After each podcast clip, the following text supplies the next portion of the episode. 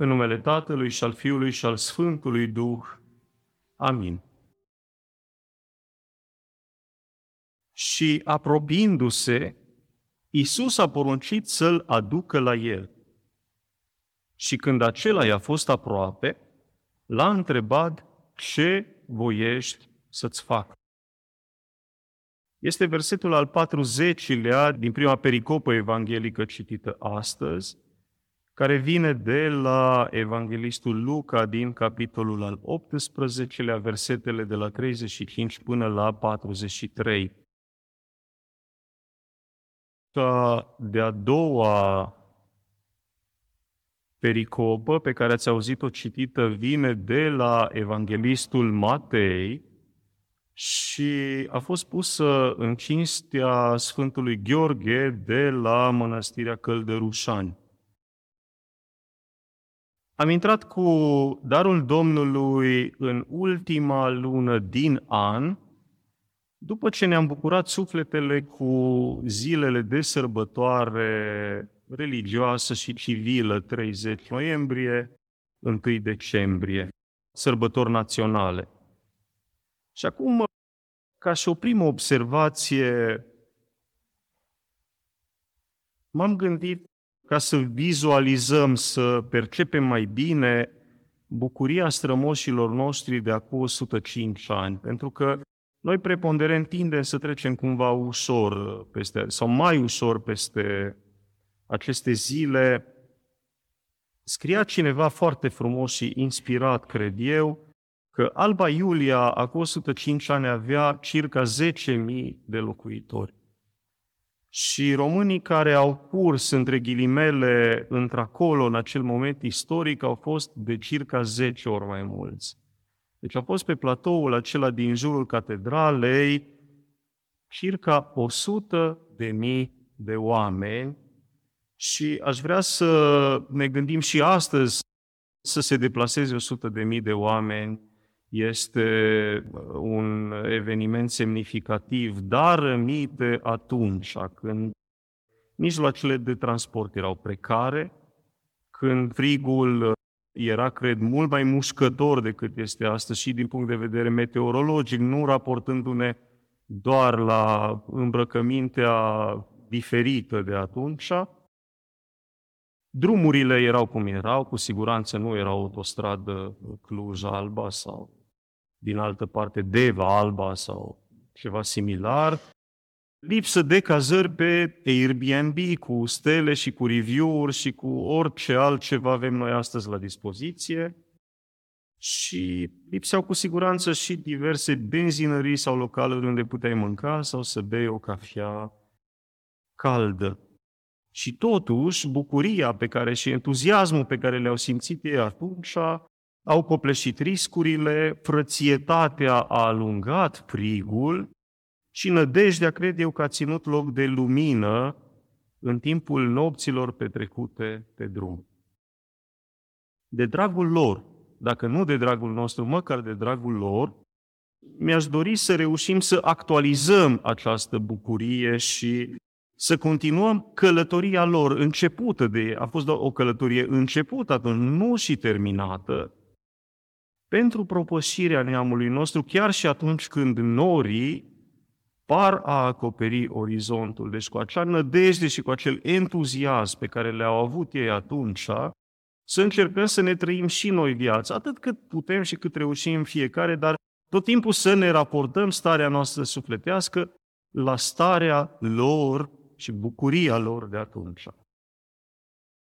Și acum, pentru că săptămâna trecută vorbisem tot despre călătorie. Astăzi am atins din nou o călătorie de-a dreptul inițiatică pentru neamul nostru spre Alba Iulia, care devine o capitală de suflet pentru istoria noastră curentă și viitoare.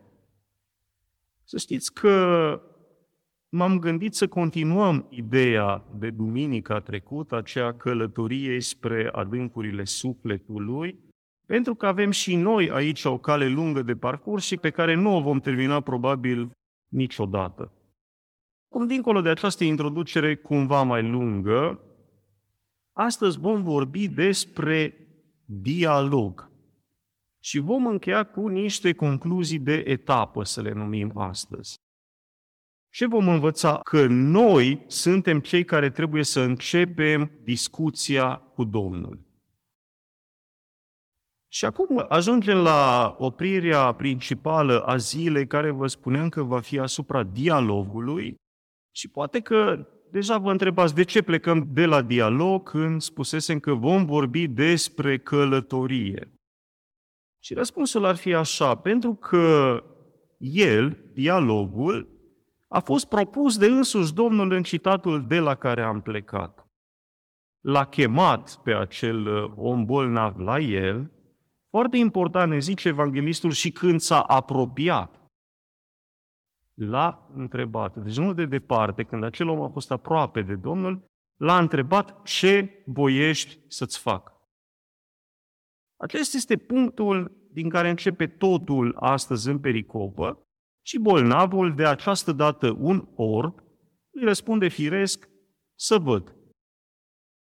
Adică să fiu vindecat de suferința mea.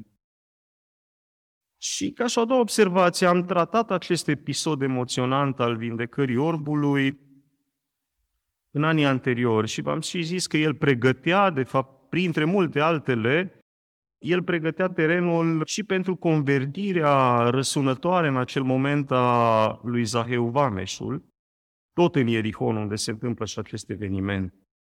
Și m-am gândit că dacă am discutat atunci despre elementele efective ale vindecării, astăzi să încercăm să abordăm sau, dacă vreți, să vedem această pericopă și într-o altă formă, să surprindem și o altă fațetă a ei. Mai aplicat, aș vrea să înțelegem astăzi că nu vindecarea, cred eu că este lucrul cel mai special aici. Nouă ne, între ghilimele, cum folosim expresia, ne ia ochii vindecarea unui orb pe care cu toții îl compătimim sufletește. Dar cred eu că ceea ce este important în acest moment este dialogul. Adică Domnul însuși oprindu-se, ascultă necazul unui om care putea fi la fel de bine un șchiop, un lepros, un surd, un paralitic, de orice altă boală acest om ar fi putut suferi, care îl strigă în auzul tuturor, umilindu-se chiar, pentru că ați auzit în pericopă că cei din jur l-au certat, mai striga, mai fă atâta gălăgie.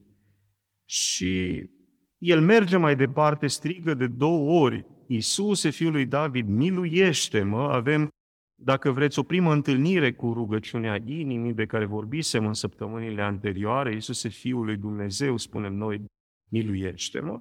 Și Domnul îi acordă dezlegarea, spunând, credința ta te-a mântuit, în versetul 42. Și acum, ca și o a treia observație, s-a întâmplat, dacă privim mai detașat, ca și în cotidian. Și noi când suntem bolnavi, mergem la medic, începem un dialog cu el prezentându-i simptomele noastre, prezentându-i analizele noastre, primim un tratament pe care îl urmăm cu încredere, este importantă încrederea în momentul în care iei un tratament, și ajungem la vindecare. Deci, cam așa s-a întâmplat și aici. Atâta doar că încrederea a fost înlocuită de credință. Așa ne spune Domnul, credința ta te-a mântuit. Adică Domnul știa cu siguranță ce dorește orbul și un medic ar fi intuit dacă vine cineva cu o problemă de ochi la el. Cu siguranță va trebui să discute pe problematica ochilor și nu pe altă problemă. Dar Domnul a întrebat ce voiești să-ți fac? A așteptat ca acest om, acest bolnav să deschidă dialogul, să deschidă discuția și să-i spună, uite, Doamne, asta doresc, asta voiesc eu și doar după a intervenit Salvator. Domnul putea să-l cheme, să pună mâna, cum a făcut poate și altă dată pe ochii lui, și să-i vindece. Toată lumea, de fapt, de acolo știa ce voiește acest om. Dar Domnul nu a făcut-o până când nu a auzit dialogul, discursul inițiat de bolnav. Și ajuns aici, poate vă întrebați ce legătură are aceasta cu adâncurile sufletului nostru? Și răspunsul ar fi așa, o legătură esențială. Pentru că dacă dorim să facem ordine și curățenie acolo, trebuie să procedăm ca și orbul, trebuie ca și noi să dialogăm cu Domnul. În cadrul unui, haideți să-l numim, exercițiu spiritual pe care Biserica ni-l propune și care se numește mărturisirea sufletului. Un subiect ca și o a patra observație extrem de vast, pe care îl vom trata cu dar de sus, cu ajutorul scrierilor Sfântului Nectarie Taumaturgul în mai multe etape. Să știți că noi îl cinstim pe Sfântul Nectarie ca pe un foarte mare taumaturg, îl cinstim pe Sfântul Nectarie știind că a fost și episcop de Pentapole, dar el a fost totodată un foarte mare teolog. Teologul Nectarie stă în umbra taumaturgului Nectarie, dar o să încercăm să actualizăm anumite scrieri ale lui ca să vedeți câtă înțelepciune stă în acest părinte minunat al bisericii noastre. Și acum, Sfântul Nectarie ne spune în felul următor că mărturisirea, și îl citez acum, este poruncă dumnezeiască. Este un sfat, este o poruncă. Și Sfântul argumentează așa, a dat mai multe argumente, eu am preluat două din Vechiul Testament și două din Noul Testament. În Vechiul Testament, în Cartea Leviticului, capitolul 5, versetul 5, aflăm acela își va mărturisi păcatul pe care l-a săvârșit, aducându-i Domnului jerfă pentru păcat și va dobândi iertarea, continuă parafrazat textul din Levitic. Și acum, în Cartea Pildelor sau a Proverbelor lui Solomon, în capitolul 28, versetul 13, scrie așa, Cel ce-și ascunde păcatele lui nu propășește, iar cel care le mărturisește și se lasă de ele, important acest adaos, va fi mântuit. Deci încă din Vechiul Testament aflăm aceste lucruri. Nu mai spunem că și în, în spațiul gândirii filozofice întâlnim. N-am mai adus acum citatele, dar să știți că și acolo, de la Aristotel și Platon și toți mari gânditori au niște repere de gândire asemănătoare. Și acum, în Noul Testament, avem în Cartea Faptele Apostolilor, dar trebuie să ne încadrăm și noi, că toate faptele noastre aparțin deja apostolilor și urmașilor apostolilor. Capitolul 19, versetul 18, scrie așa, Și mulți dintre cei care crezuseră veneau să se mărturisească și să spună faptele lor. Ne spune Sfântul Nectarie că el percepe mărturisirea celor din Efes la ei se referă, noi convertiți, noi creștini din Efes, această mărturisire pe care eu aduceau înainte apostolului Pavel, ca pe o, și citez acum cuvintele lui, poartă de intrare în creștinism. Atât de importantă este mărturisirea încât așa a perceput-o Sfântul Nectarie. Adică nu doar faptul că s-au botezat. S-au botezat a fost probabil prima poartă, putem să zicem și așa, dar a doua poartă este mărturisirea păcatelor uh, lor. Și acum noi putem privi în oglindă cuvintele Sfântului.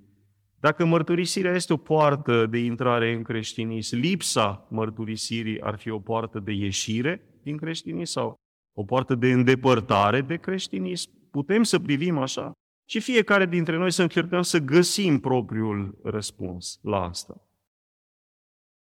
Și acum ajungem la al doilea exemplu din Noul Testament, care este unul foarte, foarte important. Și aflăm de la Apostolul Iacob, rudenia Domnului și primul episcop a Ierusalimului, din uh, epistola sa sobornicească, capitolul 5, versetul 16, Mărturisiți-vă unii altora păcatele și rugați-vă unii pentru alții ca să vă vindecați că mult poate rugăciunea stăruitoare a dreptului. Citatul este parte a unui text esențial de care vorbise în duminicile trecute cu privire la slujirea vindecătoare a bisericii. Din acest text, mă rog, din uh, alte paragrafe care îl însoțesc, s-a extras ulterior slujba Sfântului Maslu și mi se pare foarte importantă această idee, mărturisirea aduce vindecare. Nu aduce doar ușurare, cum ne-am gândit noi, aduce vindecare de boli sufletești și trupești, așa spune Apostolul Iacov. Și suprapus cu pericopa de astăzi, rugăciunea stăruitoare a dreptului poate foarte mult. Gândiți-vă că orbul de astăzi s-a rugat stăruitor, a strigat de două ori către Domnul în auzul tuturor, depășind admonestarea pe care o aduceau uh, cei din jur și este o confirmare. Cele două repere mi se pare că se îmbină. Rugăciunea stăruitoare aduce la rândul ei, alături de mărturisire, vindecare. Și acum, cred că înțelegem că pentru a fi sănătoși, trebuie să scoatem afară toate cele ascunse din noi și fiecare ni le vede. Indiferent de care parte a iconostasului am sta, cu toții ni le vedem relativ clar. Sunt acolo răutăți, sunt minciuni, sunt bârfe și o să pun bârfe cu B mare pentru că uh, este un uh, element cotidian care ne ispitește în permanență și are efectul unei picături chinezești. Mici, dar constante și care aduce foarte, foarte multă distrugere în timp.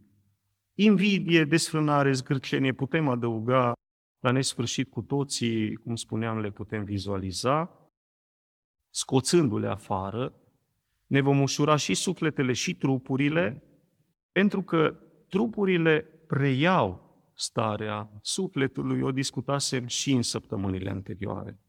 Până și un vechi dicton roman spune anima sana in corpore sano. Un suflet sănătos într-un trup sănătos este limpede că se influențează unul pe altul, și sufletul pe trup, și trupul pe suflet. Și acum ajungem la ultimă observație. Dacă cineva ar obiecta că Domnul nu este de față, cum a fost atunci când l-a strigat acest orb lângă Erihon, Sfântul Nectarie răspunde așa și citez cuvintele lui, a rânduit pe apostolii săi mijlocitori, dându-le puterea de a lega și a dezlega și oricui veți ierta păcatele lor iertate vor fi și oricui le veți ține, ținute vor fi, conform textului de la Ioan din capitolul 20, versetul 23. Adică Domnul ca și un părinte gospodar care își lasă în rânduială toată casa lui când pleacă, a lăsat oameni cărora le-a dăruit această putere a preoției sale. Și acum ajungem la concluziile de etapă, etapa 1, ca și la un Grand Prix de Formula 1. Intrăm în prima cursă a sezonului. Prima concluzie, nu este de ajuns să credem. Trebuie să și punem în practică, așa cum au făcut-o și efesenii în momentul în care și-au deșertat tolba tuturor erorilor lor omenești înaintea lui Pavel.